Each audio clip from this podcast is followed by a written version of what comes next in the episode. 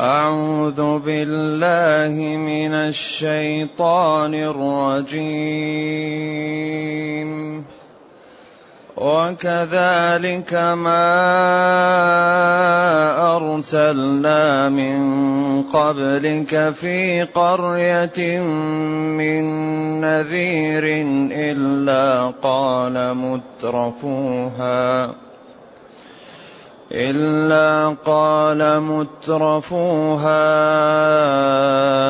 إنا وجدنا إنا وجدنا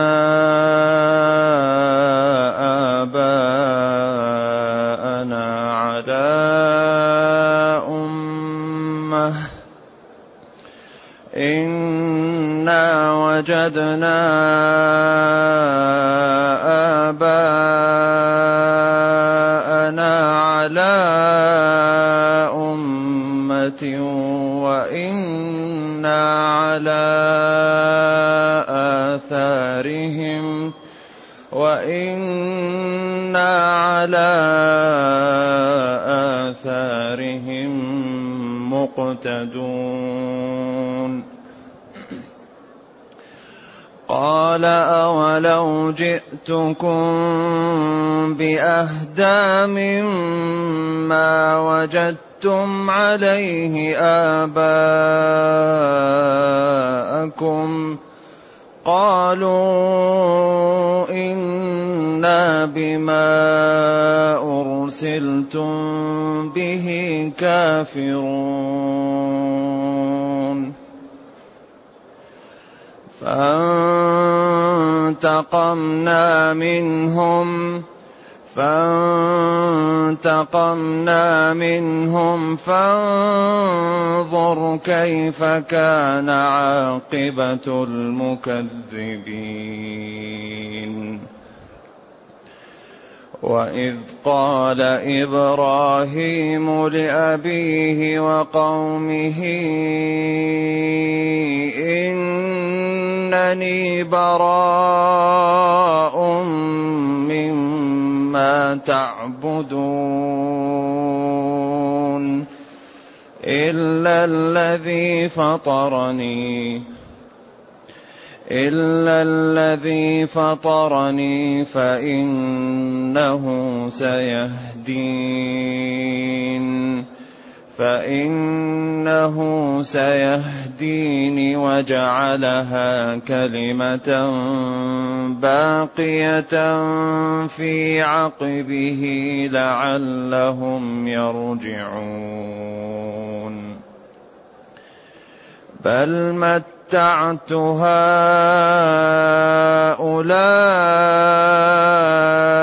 وآباءهم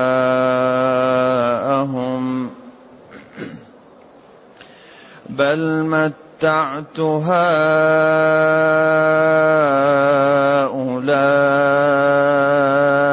وآباءهم حتى جاءهم الحق حتى جاءهم الحق ورسول مبين ولما جاءهم الحق قالوا هذا سحر وإنا به كافرون.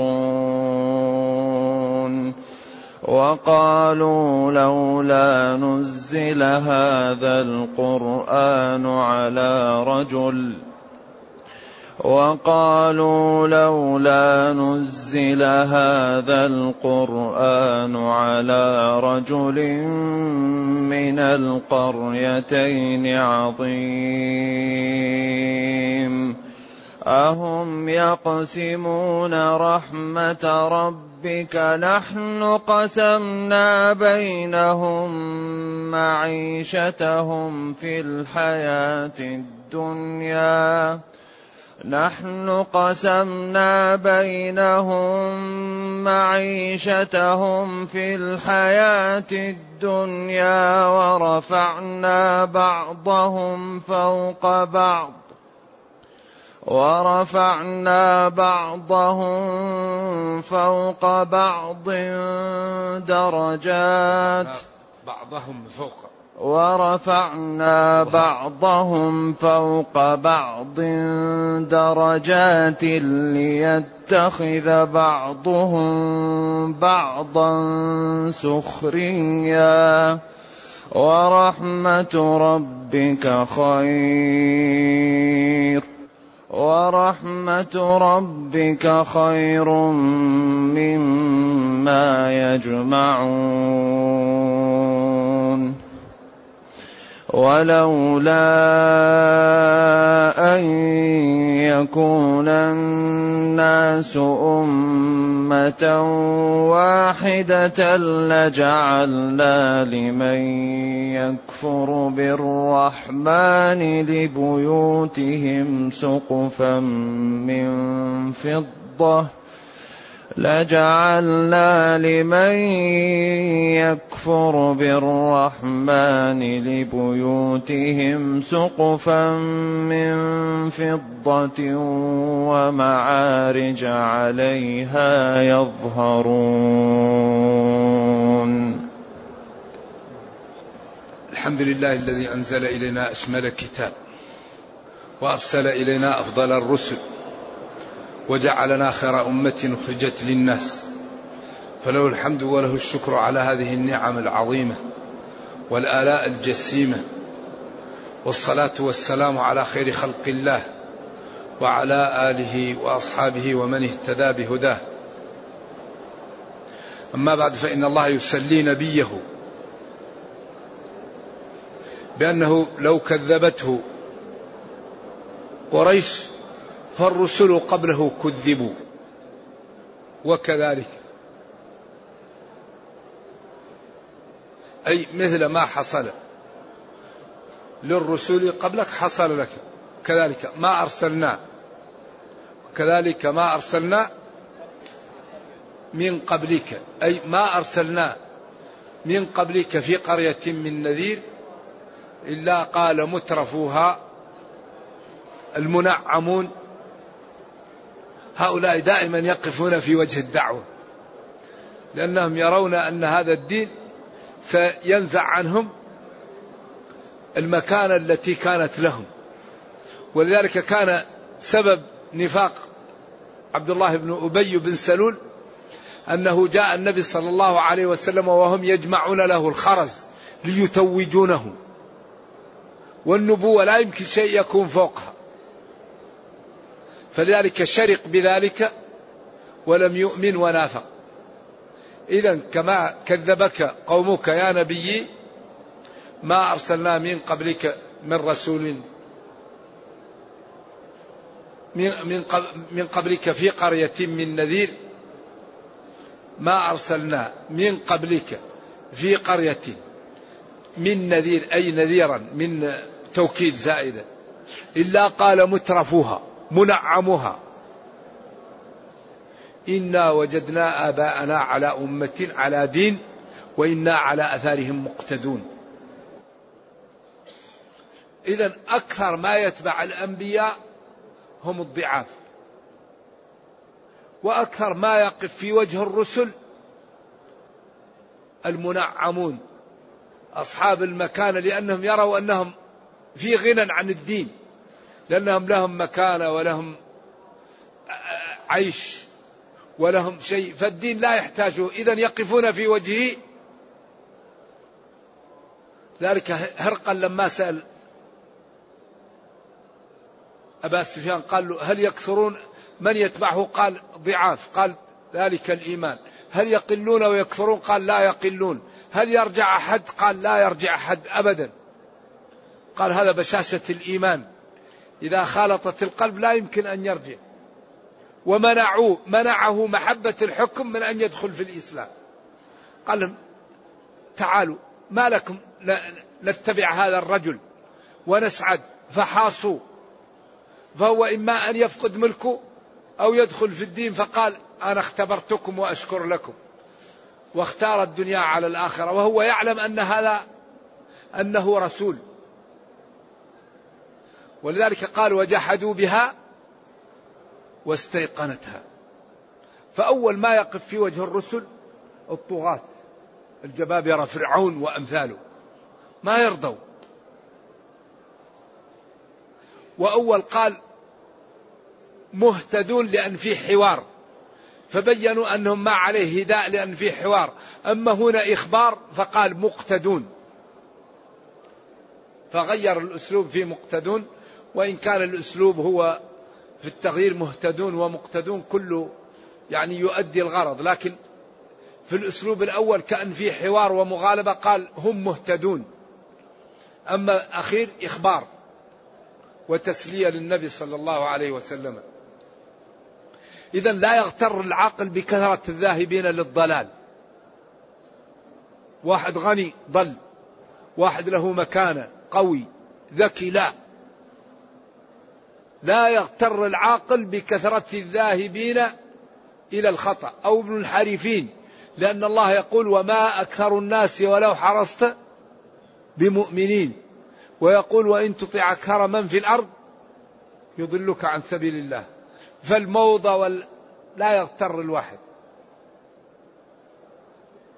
تمسك بدينك ولو تبقى لحالك. يكون القابض على دينه كالقابض على الجمر ولو تعض أصل شجرة حتى تأتيك المنية. أما يفعل الناس نفعل الإماعة ما يصلح الإماعة في الدين. لما قال يا آدم اخرج بعث النار قال وما بعث النار؟ قال من كل ألف تسع وتسعون وتسعمائة. عند ذلك تذهل كل مرضعة عما أرضعت وتضع كل ذات حمل حملها وترى الناس سكارى وما هم بسكارى ولكن عذاب الله شديد. فالعقل لا يغتر يتبع دينه ويفهم. ولذلك ديننا كله قائم على الإقناع. ما يقول لك أرمي عقلك وتعال لا. النصارى يقول لك ثلاثة واحد. بالله كيف ثلاثة واحد؟ ثلاثة واحد مثل تحت وفوق. ما يمكن لا الإسلام كله قائم على أدلة وإقناع.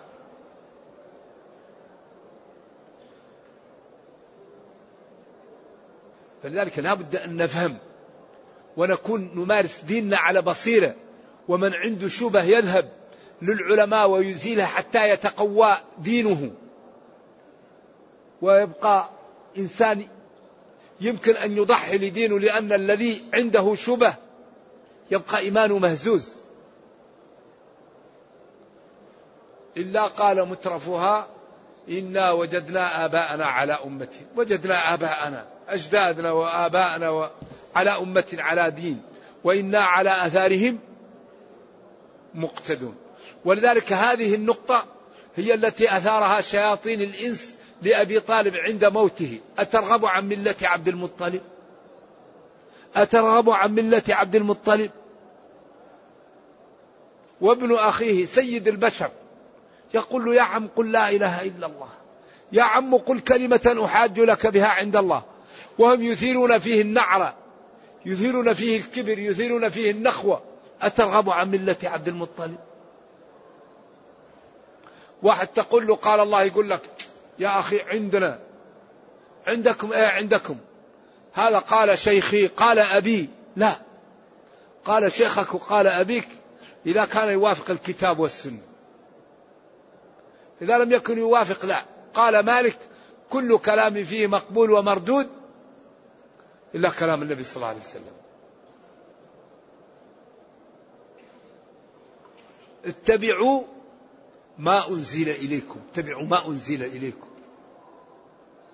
لذلك هذه الأمة المرحومة التي الآن مليار وستمائة مليون. إذا نظرنا إلى ما السبب الذي جعلها ضعيفة؟ ما السبب الذي جعل العالم الإسلامي يتسلط عليها أعداؤه؟ من أكبر الأسباب استغناء العالم الإسلامي بالفقه المدون عن الوحيين. هذا من أكبر أسباب ضعف المسلمين. أنه في كثير من البلدان قالوا الكتاب والسنة لا يقرأهم إلا المجتهد والمجتهد لا يوجد. إذا نستغني بفروع مؤلفة لكيف الإنسان يمكن أن يقوم بالصلاة أو بالصوم. وتركنا الوحيين الذين فيهم نور الذي فيهم النور. الوحيان فيهم نور. فيهم عصمة.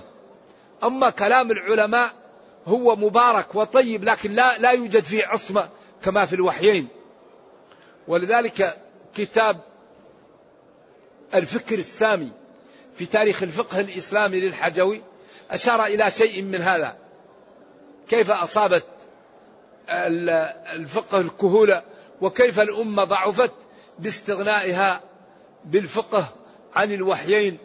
والعلماء قالوا الفقه درجة ثالثة.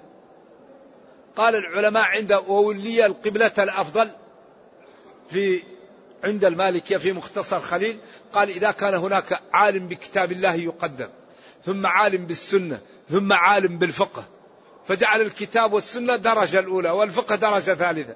نحن ليش نترك الدرجة الأولى والثانية ونذهب إلى الدرجة الثالثة؟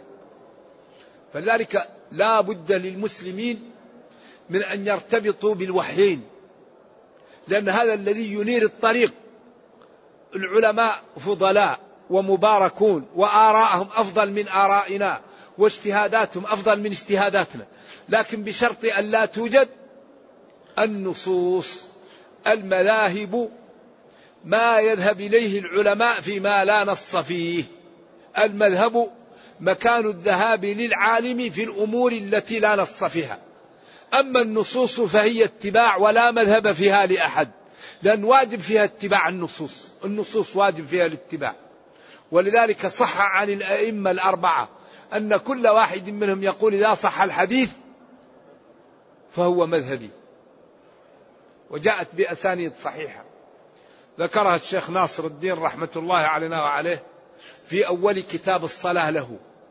ذكر أسانيد صحيحة عن الأئمة الأربعة أن كل واحد منهم يقول إذا صح الحديث فهو مذهبي. وإنا على أثارهم مقتدون. أي وإنا على طريقتهم. وما عملوا مقتدون بهم. فإن كفروا كفروا وإن ضلوا ضلوا وإن عبدوا الأصنام عبدوا الأصنام. فقال الله لنبيه قل أولو قال أولو قرأ قلة من العلماء من القراء قال أولو وقرأ جلهم قل أولو قال أي نبينا صلى الله عليه وسلم لهم أو قال له ربه قل لهم يا نبيي قال من باب الماضي أنه قال ذلك أو أمره ربه فقال له قل أولو أولو جئتكم بأهدى مما وجدتم عليه آباءكم؟ طيب إنا وجدنا آباءنا على أمتي. قال طيب ولو جئتكم بأحسن مما وجدتم عليه آباءكم؟ أنا جئتكم بشيء أحسن مما وجدتم عليه آباءكم. تتركوا الأحسن وتذهبوا الخطأ؟ هنا بدأوا لأن الذي على ضلال إذا أقحمت بالحجة يبدأ يقول كلام لا ينبغي. دائما صاحب الحجة الداحضة وصاحب الخطأ إذا أحرجت بالأدلة يبدأ يخرج عن الموضوع. ولذلك قوم إبراهيم لما حجهم قالوا حرقوه وانصروا آلهتكم. قالوا فاسألوهم إن كانوا ينطقون فرجعوا إلى أنفسهم فقالوا إنكم أنتم الظالمون. بعدين قالوا كيف نترك؟ ثم قال حرقوه وانصروا آلهتكم. دائما الذي حدته داحضة يبدأ يخرج عن الموضوع. أولو جئتكم بأهدى مما وجدتم عليه آباءكم؟ كان من حقهم أن يقول ائت به وبين لنا. لكن الذي يضله الله لا هادي له. يقضى على المرء في أيام محنته حتى يرى حسنا. ما ليس بالحسن نرجو الله السلامة والعافية.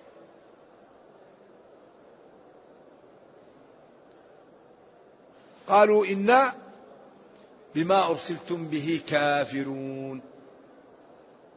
قال لهم النبي أنا لو أتيتكم بما هو أحسن مما تعتقدون. أما تكونون معي؟ قالوا لا كفرنا بما عندك. ولا نرضاه. قال الله فانتقمنا منهم. جاءت الفاء فانتقمنا. يعني مباشرة انتقم الله منهم. فانظر كيف كان عاقبة المكذبين. انتقم منهم. قالوا لا نقبل. ودعاهم ولم يقبلوا. عند ذلك انتقم منهم بالأسر والقتل والاسترقاق والنار. يقتلون ويؤسرون. وعياذا بالله يع... أيوة يعني يقتلون وي... ويؤسرون. ويسترقون ثم بعد ذلك إذا ماتوا وهم على هذه الطريق يجدون النار. انتقمنا منهم. فانظر يا نبي كيف أي فانظر حال المكذبين كيف حصل بهم. ولذلك يوم بدر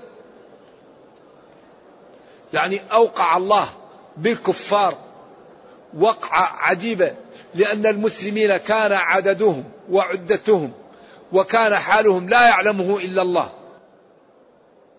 يقول وليس عندهم من السيوف غير ثمان ولا من الخيل سوى اثنتين وقد كفتهم أهبة التمكين. ولقد نصركم الله ببدر الجملة حالية. وأنتم أذلة. أي نصركم في حال قلتكم وضعفكم. وذهبوا لا يريدون إلا العير.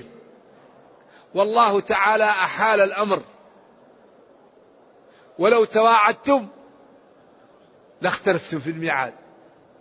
ولكن الله هو الذي دبر الأمر وجاءت الملائكة وقاتلت على القول الراجح وقتلت صناديد قريش وأسرت ورفع الله الإسلام ودحض الكفر إذا فانتقمنا منهم.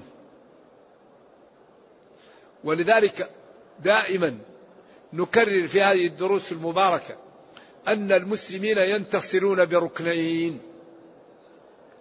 الركنان اللذان ينتصر بهم الإسلام هو أيوة الإعداد الإعداد الحسي والإعداد المعنوي. فالإعداد الحسي هو ما نستطيع ولو عصى أعدوا لهم ما استطعتم. من طائرات وكل ما نستطيع. وإذا لم نستطع إلا عصا ما نستطيع نعد وما لا نستطيع لا نكلف به. الإعداد الثاني الاستقامة على الدين والبعد عن المعاصي والالتجاء إلى الله. فإذا قام المسلمون بالركنين لا بد أن ينتصروا. إذا انتصار المسلمين بركنين. ما الدليل على هذا؟ الدليل على هذا وقعة الأحزاب. الخندق. كان كل من في الأرض يقاطع المسلمين بجميع أنواع المقاطعة. وجاءت قريش. وغطفان وهوازن والأحابيش وهي قبائل مشتركة وجاءوا من فوق المدينة ومن أسفلها حتى وصف الله الموقف وقال إذ جاءوكم من فوقكم ومن أسفل منكم وإزاغت الأبصار وبلغت القلوب الحناجر. لشدة الخوف قاموا بالركن المعنوي وقالوا هذا ما وعدنا الله ورسوله وصدق الله ورسوله وما زادهم إيمانا وتسليما وقاموا بالركن الحسي وهو حفر الخندق. أكبر سبب عندهم حفر الخندق. ثم التجأوا إلى الله فأنزل الله النصر بشيء لم يكن في الحسبان. أنزل الملائكة والريح فأصبحوا كل ما نصبوا خيمة نسفتها الريح. كل ما نصبوا قدر نسفته الريح. وجاءت الريح ورمتهم بالحصباء. وجاء الملائكة وبثوا في قلوبهم الرعب. وامتن الله على المسلمين. وقال جل وعلا يا أيها الذين آمنوا اذكروا نعمة الله عليكم. إذ جاءتكم جنود فأرسلنا عليهم ريحا وجنودا لم ترها ريحا عظيمة وجنود عظماء لم تروها. إذا من ينصر بالملائكة والرياح؟ أليس ينبغي أن يكون العبد يسير على ما أراد منه؟ يوم حنين كان الجيش 12 ألف.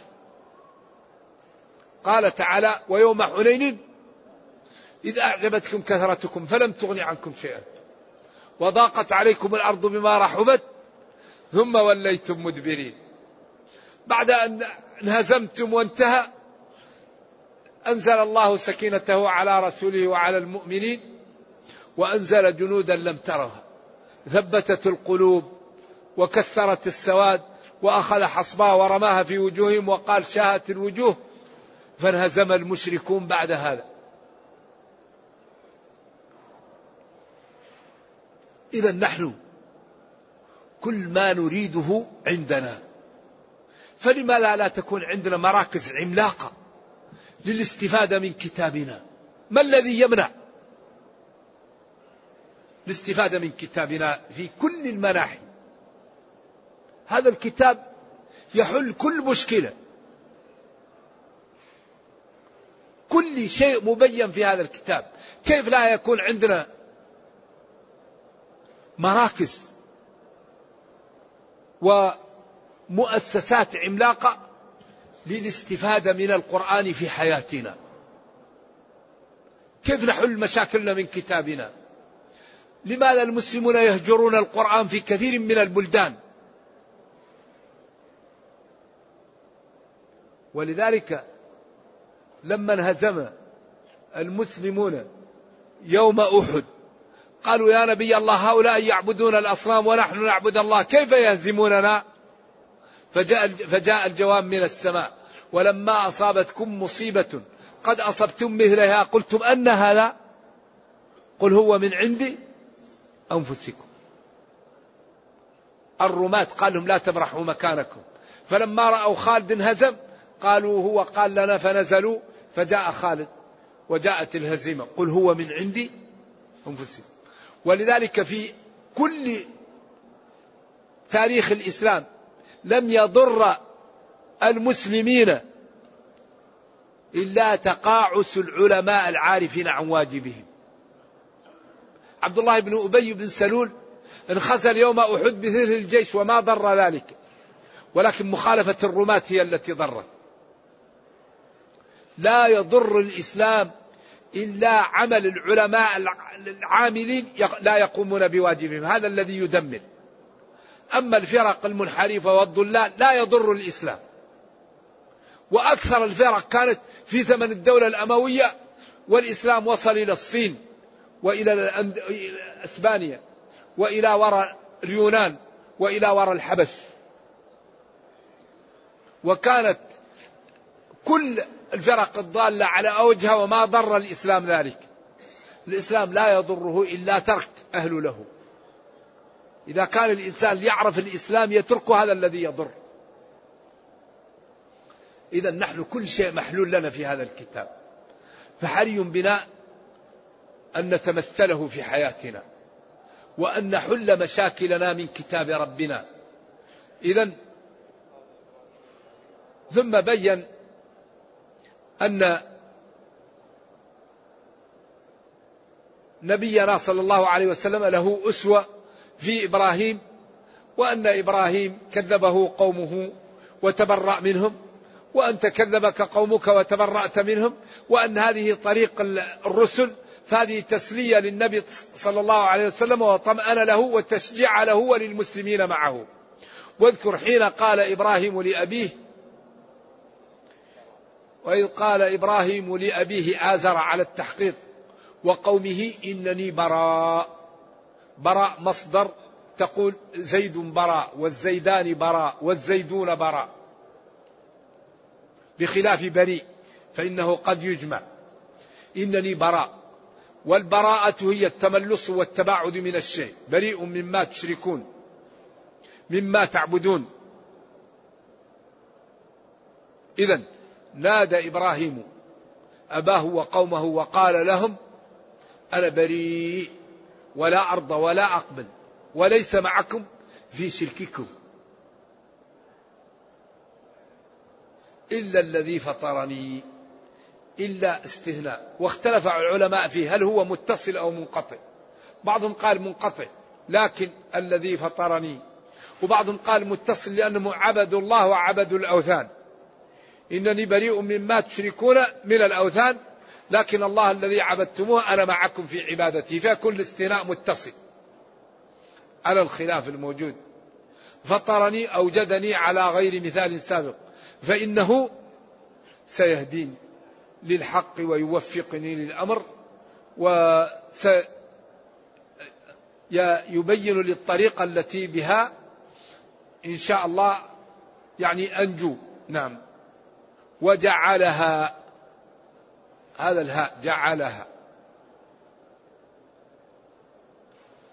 هل الفاعل الله أو إبراهيم؟ جعل الله الإسلام في ذرية إبراهيم أو جعل إبراهيم الكلمة موصا بها ومدعوا بها في ذريته. أقوال للعلماء.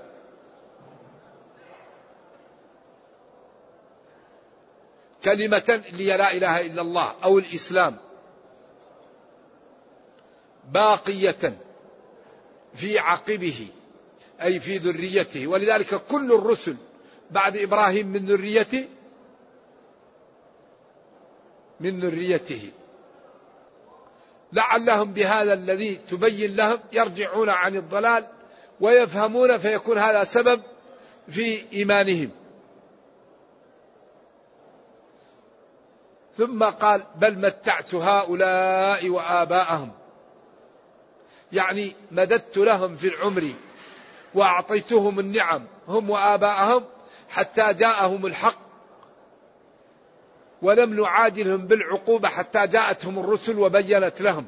وهذا رحمة مني بهم لأني لم أهلكهم حتى أقمت عليهم الحجة وأتيتهم بما يريدون. ورسول مبين ما جاءهم به ومبين الرسالة بما جاء به من المعجزات. ثم بين ولما جاءهم الحق وحين جاءهم الحق قالوا هذا سحر. وإنا به كافرون. قريش جاءهم بكتاب غاية في الجمال والحسن والبلاغة اختار له أجمل الحروف في أجمل الكلمات في أجمل المعاني في أجمل النظم. لاحظوا أن حروف القرآن مختارة والكلمات مختارة. والجمل مختارة والمعاني مختارة فهو يحمل من الجمال ما لا يحمله غيره. ولذلك تكلم الناس في الإعجاز ولم يصبروا عن ري. لا يعهد كلام كله جميل إلا القرآن.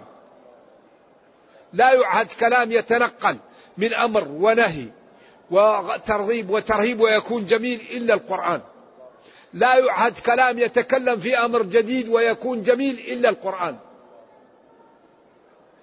ولذلك قال أولم يكفهم أن أنزلنا عليك الكتاب يتلى عليهم. فأجره حتى يسمع كلام الله. ولما جاءهم هذا قابلوه أعوذ بالله بالكفر وبالسخرية والاستهزاء وقالوا ساحر وهو قال لهم وإن كنتم في ريب مما نزلنا على عبدنا فأتوا بسورة. ما قال فقد كفرتم ما قال فقد ضللتم قال فأتوا بسورة بعدين من مثله تشبهه وادعوا من استطعتم دعاءه من أهل الأرض أن يساعدكم على الإتيان بمثله. فإن لم تستطيعوا ذلك في الماضي ولن تستطيعوا في المستقبل فهناك الخطر ماثل وقد أوعد المكذب به النار فاتقوا النار.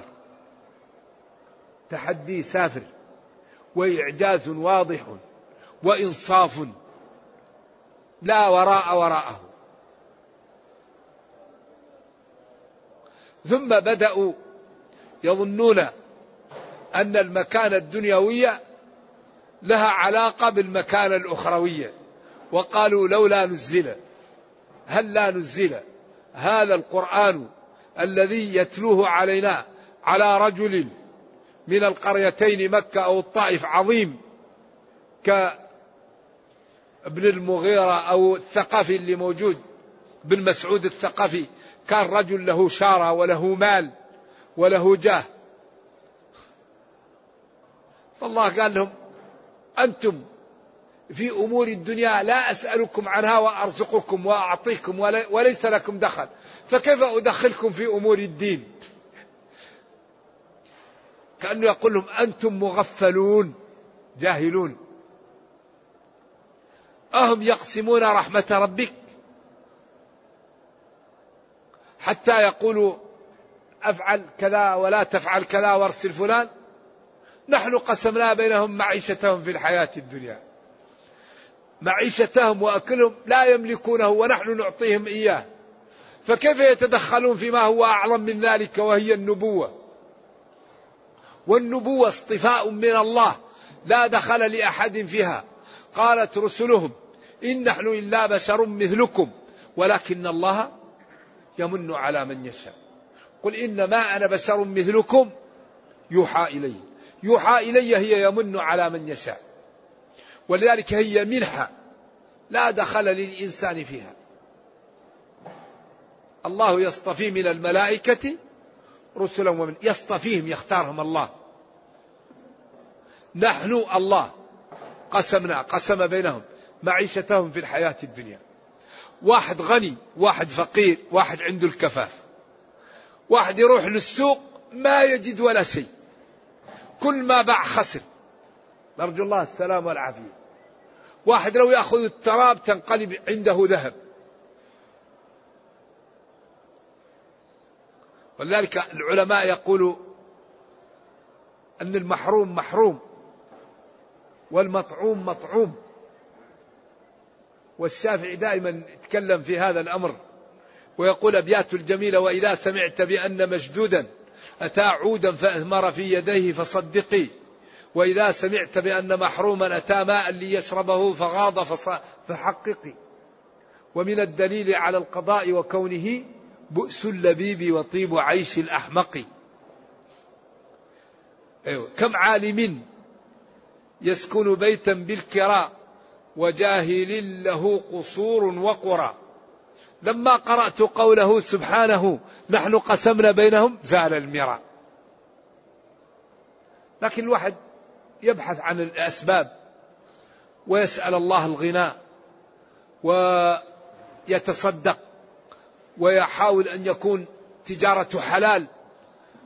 وإذا قام الإنسان بالسبب الله لن يضيعه. نعم ويستشير حتى يغنيه الله. ويقوم بالأسباب ولكن إذا لم يغنيه يختار يعني كثير من الناس إذا استغنى يطغى. إن الإنسان لا يطغى أن رآه استغنى.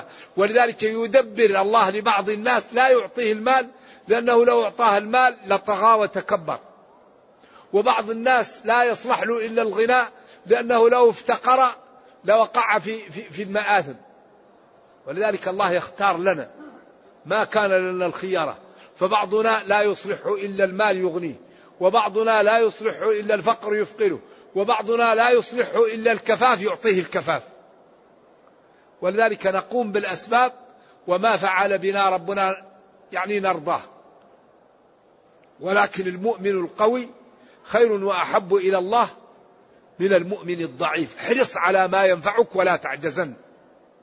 ولا تقل لو أني فعلت لكان كذا وكذا. ولكن قدر الله وما شاء فعل. هذا الحديث عجيب. لا تلتفت وراء. أمشي أمام. وقم بالأسباب. والذي يحصل يحصل. ما لك إلا أن تقوم بالأسباب. ورفعنا بعضهم فوق بعض درجات. عالم. تقي غني. فقير. عياذا بالله. ضعيف. فاسق. بعضهم بعض. واحد غني واحد فقير واحد جميل واحد دميم واحد قوي الجسم واحد ضعيف. درجات. ليتخذ بعضهم بعضا سخريا سخريا سخرة. ولذلك كل واحد يخدم الثاني. الناس للناس من بدو وحاضرة بعض لبعض وإن لم يشعروا خدموا. الناس خدم لبعض وإن لم يشعروا بذلك. ولذلك تجد الإنسان غني غناء فاحش وتجده أيام البرد يقف في محل المتجر ليبيع للناس اللباس. هذا تدبير من الله.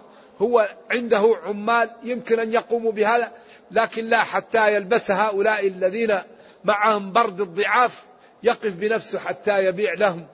وهو يدبر على هؤلاء وهو يريد الربح. لكن الله أراد أن الواحد يكون غني يأتي بالأرزاق من بعيدة ويتكلف المخاطر ليأتي للناس جياع بالأكل. وهو لا يدري هذا هو يريد شيء آخر. ولكن هذا تسخير من الله. واحد يدرس الطب وهو يأتي ويعالج الناس وهو يريد شيء آخر ولكن الله يريد. كل الناس خدم لبعض. فالضعيف يحتاج الغني والغني يحتاج الضعيف. فكل واحد يكمل الثاني. يتخذ بعضهم سخريا كل واحد يسخر للثاني. فالغني لو لم يجد الفقير لوقع في ورطة. والفقير لو لم يجد الغني لوقع في ورطة. فكل واحد يخدم الثاني. ولذلك كل واحد يخدم الآخر. ورحمة ربك خير مما يجمعون. فضل الله ورحمته والجنة وما عنده خير مما يجمعون من الدنيا. بعدين قال ولولا أن يكون الناس زاد. أمة واحدة على الكفر. لجعلنا لمن يكفر بالرحمن لبيوتهم سقفا من فضة السقف فضة. ولبيوتهم أبوابا وسررا عليها يتكئون وزخرفا. الزخرف هو الذهب والشيء الذي يكون يتبهرج كذا. ولكن رحمهم الله لأنه لو فعل هذا لا كثير من الخلق كفر لأجل الدنيا. لأن هؤلاء الكفار عندهم الدنيا يتبعهم ويروح معهم. ولذلك الذي في قلبه الإيمان الدنيا لا تسوى عند الله شيء. أخذ بأذن جدي أذان صغيرة وقال هل تريدون هذا؟ قال لو كان حيا لا نريده. فكيف وهو ميت؟ قال لا تسوى عند الله مثل هذا. ولو كانت الدنيا تسوى عند الله جناح بعوضة لما سقى منها كافر. إذا الغناء ابتلاء والفقر ابتلاء. والمسلم ينبغي أن يكون نواره أرفع من الدنيا. إذا جاء منها شيء الحمد لله وإذا ما جاء لا يتهالك. وينظر إلى الآخرة. وإن الدار الآخرة لهي الحيوان لهي الحياة الباقية. أما متاع الدنيا قليل والآخرة خير لمن اتقى ولا تظلمون فتيلا. فمن زحزح عن النار وأدخل الجنة فقد فاز. وما الحياة الدنيا إلا متاع الغرور. نعم. ومعارج المعارج هو السلم زي المصعد. زي المصعد هذا اللي موجود يعرج عليه حتى يطلع فوق. ولبيوتهم أبواب من الذهب والفضة وسرر عليها يتكئون مزخرفة ومجملة. وإن كل ذلك وزخرف مجمل مزخرفة. وإن كل ذلك لما متاع الحياة الدنيا. وإن كل ذلك لما متاع الحياة الدنيا. إذا قلنا لما تكون إن نافية. ما كل ذلك إلا متاع الحياة الدنيا. وإذا خففنا الميم تكون إن مخففة من الثقيلة واللام الفارقة. وما يمكن تكون موصولة أو صلة. لا الذي هو حياة الدنيا إن كل ذلك. إنه أي كل ذلك الأمر والشأن لمتاع الحياة الدنيا. أو ما كل ذلك إلا متاع الحياة الدنيا. والآخرة عند ربك للمتقين. والآخرة لمن؟ للمتقين. المتقين الموتقين الذين تركوا الحرام. تركوا الشبه. تركوا الخوض. تركوا شهواتهم مرضاة لله. تركوا ملاذهم المشبوهة لأجل مرضاة ربهم. ولذلك المتقي لا يقاوم. أي إنسان اتقى الله لو جاءه أهل الأرض يريدون أن ينالوا منه الله يحميه. الذي يتقي الله ويعمل بشرع الله الله يحميه وينصره ويوفقه ومن أراده بشر دمره ربه. من عادى لي وليا فقد آذنته بالحرب. من يتق الله يجعل له مخرجا. قال ابن إسحاق منفذا من كل ضيق. إن تتقوا الله يجعل لكم فرقان. يعني ميزة بين الحق والباطل. ولذلك لا يتقي عبد ربه إلا أصلح له دنياه وأخراه. ولكن التقى لا يمكن يأتي إلا بالمكابدة. ما يمكن يأتي التقى إلا بالمكابدة. مكابدة البصر مكابدة السمع مكابدة اللسان مكابدة القلب اليد الرجل البطن الفرد. إذا كابدت الطاعات يأتي التقى. فإذا أتى التقى أهل الأرض لا يستطيعون لك. ولذلك هود لما قال له قومه يا هود ما جئتنا ببينة وما نحن بتاركي آلهتنا عن قولك وما نحن لك بمؤمنين إن نقول إلا اعتراك بعض آلهتنا بسوء ثارت فيه غريزة الإيمان ثار فيه التقى وقال إني أشهد الله واشهدوا أني بريء مما تشركون من دونه فكيدوني جميعا ثم لا تنظرون إني توكلت على الله ربي وربكم. أنتم أمة وأنا فرد ضروني. فما استطاعوا أن يضروه. فلذلك ينبغي أن نهتم بالتقى. الآن المسلمون يدعون ولا يستجاب لهم. كثير. تدري ما هي أسباب عدم استجابة الدعاء؟ الأكل المشبوه. أطم مطعمك. تستجب دعوتك الأكل إذا كان مشبوه لا يستجاب للإنسان. يدعو يدعو. أشعث أغبر وملبسه حرام ومركبه حرام وغذي بالحرام. فأنا يستجاب له أنا يستجاب لذلك. لذلك ينبغي أن نأتي الأمور من أبوابها التي ننجح فيها. أخطر شيء أكل الحرام. أخطر شيء الظلم. هذه أبواب هي التي تأتي بالمشاكل للأمة. أكل الحرام الظلم عدم التعاون. الله يقول وتعاونوا. عدم الاهتمام بالعقول. أكبر شيء يجعل الأمم تزدهر شراء العقول والاهتمام بالعقول. المسلمون عندهم موهبة في تضييع الفرص. لا بد أن نشيع بيننا الاهتمام بالعقول الاهتمام بالإبداع الاهتمام بالعلم. لأن الأمم لا تزدهر إلا بالعلم ولا يدمر الأمم إلا الجهل. كل مشكلة وراها الجهل. الإنسان إذا تعلم يخاف وإذا تعلم يعرف قيمة العلم. وتتعلم العلم فالعلم يجرك لعلم والثاني يجرك لعلم حتى تخاف وتستقيم. تدرس العلم لأجل الدنيا فالعلم يرغمك للإخلاص. سحرة فرعون أتقنوا السحر ولما رمى موسى صلوات الله عليه وعلى نبينا عصاه والتهمت الحبال والعصي الإيمان أرغمهم على السجود. ما قال الله فسجد السحرة قال فألقي السحرة ساجدين. الإيمان أرغمهم على السجود لأنهم أيقنوا لعلمهم أن هذا ليس من السحر وأنه وحي من الله ففضلوا تقطيع الأيدي والأرجل وقالوا لا ضير. وقال في طه لن نؤثرك على ما جاءنا من البينات والذي فطرنا. فالعلم هو الذي يرفع ويعز ويرحم ويجعل الأمم تزدهر.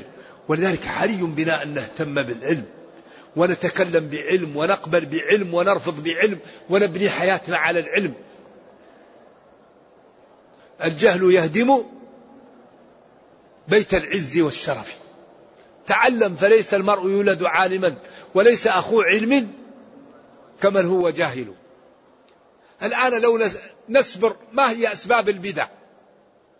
أسباب البدع تقع زائد جهل تأتي البدعة.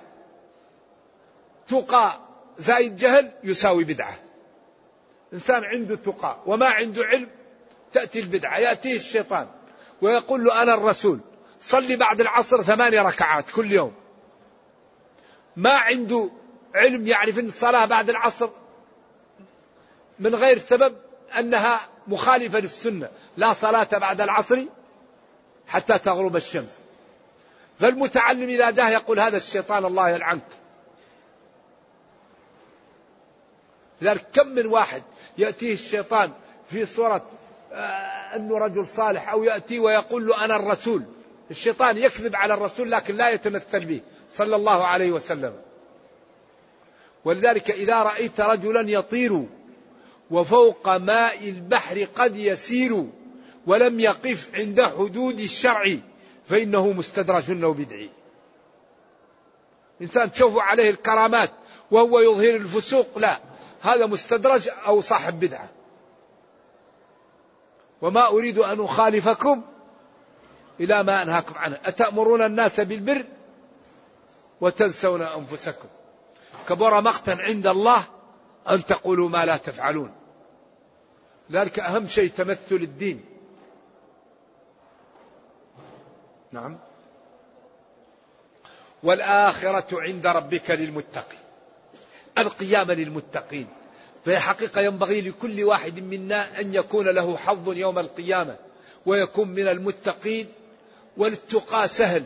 ما أمرك الله به أفعله وما نهاك عنه. فاتركه وما اضطررت له تسامح وإن نمت تسامح وإن سهوت تسامح وإن تبت تسامح. أبواب الأمام مفتحة عند الاضطرار. إن الله يغفر الذنوب جميعا.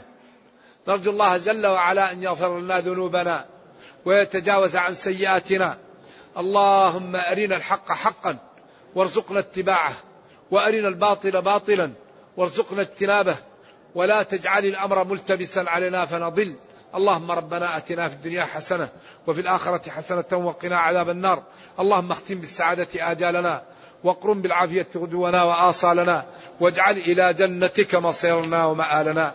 سبحان ربك رب العزة عما يصفون وسلام على المرسلين والحمد لله رب العالمين وصلى الله وسلم وبارك على نبينا محمد وعلى آله وصحبه والسلام عليكم ورحمة الله وبركاته.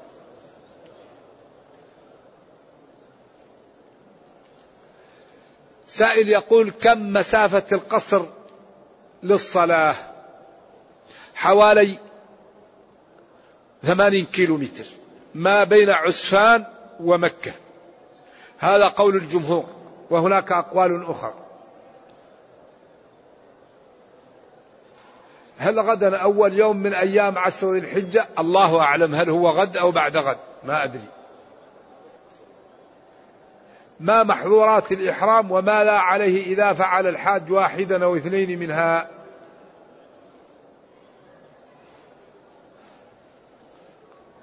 محظورات الإحرام يمكن حوالي سبعة.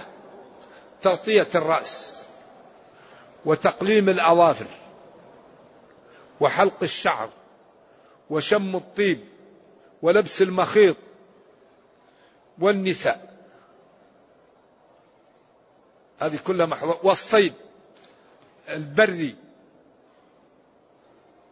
أما البحري أحل لكم صيد البحر وطعامه متاعا لكم وللسيارة وحرم عليكم صيد البر ما دمتم حرما هذه هي المحظورات.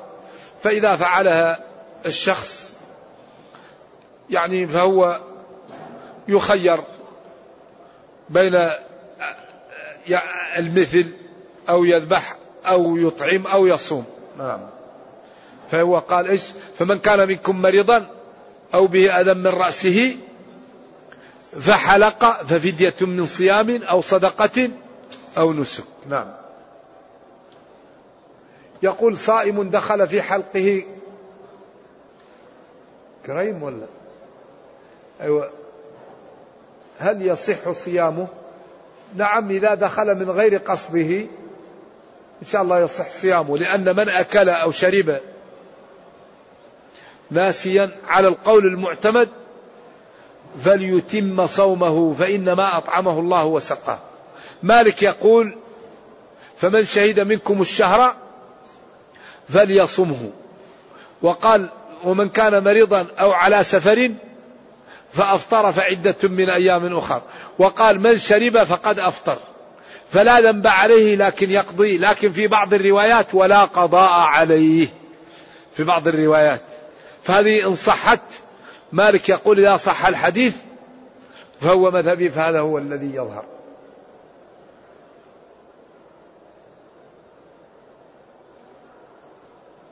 هل يصح صيام أيام القضاء مع ذي الحجة بنية القضاء وذي الحجة؟ نعم يصح. لأنه هذه صومها سنة. فإذا أردت أن تصومها وهي قضاء عليك تجد الأجر إن شاء الله لصيامها وللقضاء.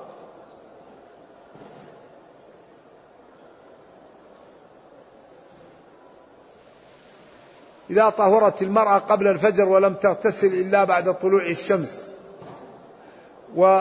وصيامها صحيح ما دامت طهرت تنوي النية. فالصائم يمكن أن تصبح عليه الجنابة وصوم صحيح لكن إذا كانت الجنابة لا تكون عليه إلا في الليل. لا تصيب الجنابة بعد طلوع الفجر فهذا يفسد الصوم. وحل لكم ليلة الصيام الرفث إلى نسائكم. أما إذا أصبح الإنسان جنب فيغتسل ويصوم. إذا كانت الجنابة صابته في الليل. نعم. هل رمي القاذورات في في الطرق يأثم عليها الإنسان؟ لا يليق. ليس من المروءة أن يأخذ العاقل الأوساخ ويرميها في الطريق.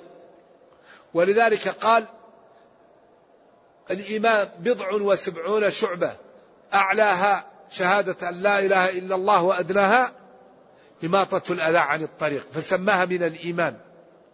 فهذا ينبغي لنا وبعدين الحقيقة مما يؤسف له. تجي الحدائق الناس تجلس فيها ترمي فيها القاذورات والشارع والوسخ لا يليق هذا بالمسلمين. ينبغي للمسلمين أن يعاملوا الشارع والحدائق كما يعاملون بيوتهم. والله لا يؤمن أحدكم حتى يحب لأخيه. هل تريد أن تأتي للحديقة وتجدها وسخة؟ المحل الذي تجلس فيه؟ فينبغي أن نتعاون على وتعاونوا على البر والتقوى. من البر أننا لا نرمي الوساخة في الشارع. وإذا رأى أحدنا وساخة يحاول أن يرفعها ونتعاون على هذا. لأن هذا الحقيقة لا يليق ولا ينبغي. نعم. كيف أحصل على الخشوع في الصلاة؟ هذا السؤال جيد. لأن الله يقول قد أفلح المؤمنون الذين هم في صلاتهم خشوا أولا تسبغ الوضوء وتصلي نافلة وتحضر النية وتسأل الله وبإذن الله وتصلي في الجماعة وتحاول أن تأتي قبل أن تقام الصلاة وتقوم بالأسباب وبإذن الله تعالى يأتي الخشوع. نعم. هل الحج يكفر الكبائر والصغائر؟ نعم. الحج يكفر كل شيء. فمن تعجل في يومين لا إثم. هذه لا التي لنفي الجنس.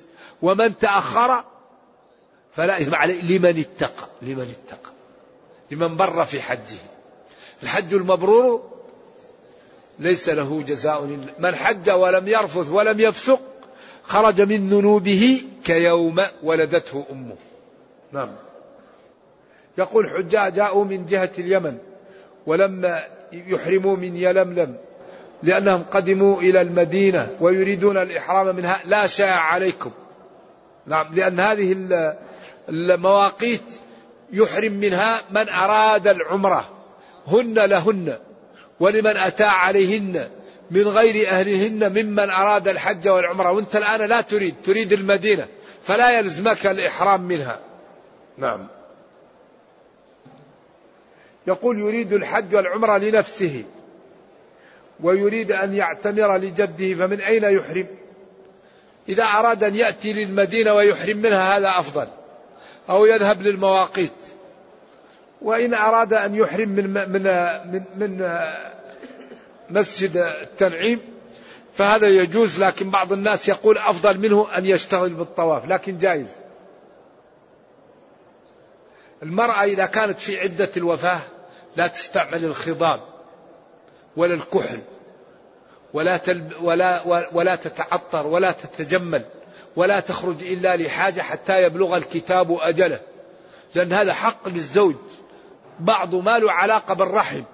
ولذلك المرأة الغير مدخول بها وتوفى زوجها تعتد أربعة أشهر وعشر. والذين يتوفون منكم ويرون أزواجا يتربصن بأنفسهن أربعة أشهر وعشر. هذا حق للزوج. ولذلك لها المهر ولها الميراث ولو لم يدخل بها. فلذلك هذا حق للزوج. ينبغي للمرأة أن تعرعاه ولا تلبس الجديد ولا تتجمل. هل يجوز صيام عشر ذي الحجة كاملة؟ يوم العيد لا يجوز صومه. يوم العيد يحرم صومه. لا يجوز. أما هذه الأيام يجوز أن يصومها كاملة. و و و وللحاج الأفضل له الإفطار. يجوز أن يصوم لكن الإفطار أفضل للصائم. يوم عرفة أفضل للحاج أن يفطره. ولكن يجوز صومه. لكن الأفضل الإفطار.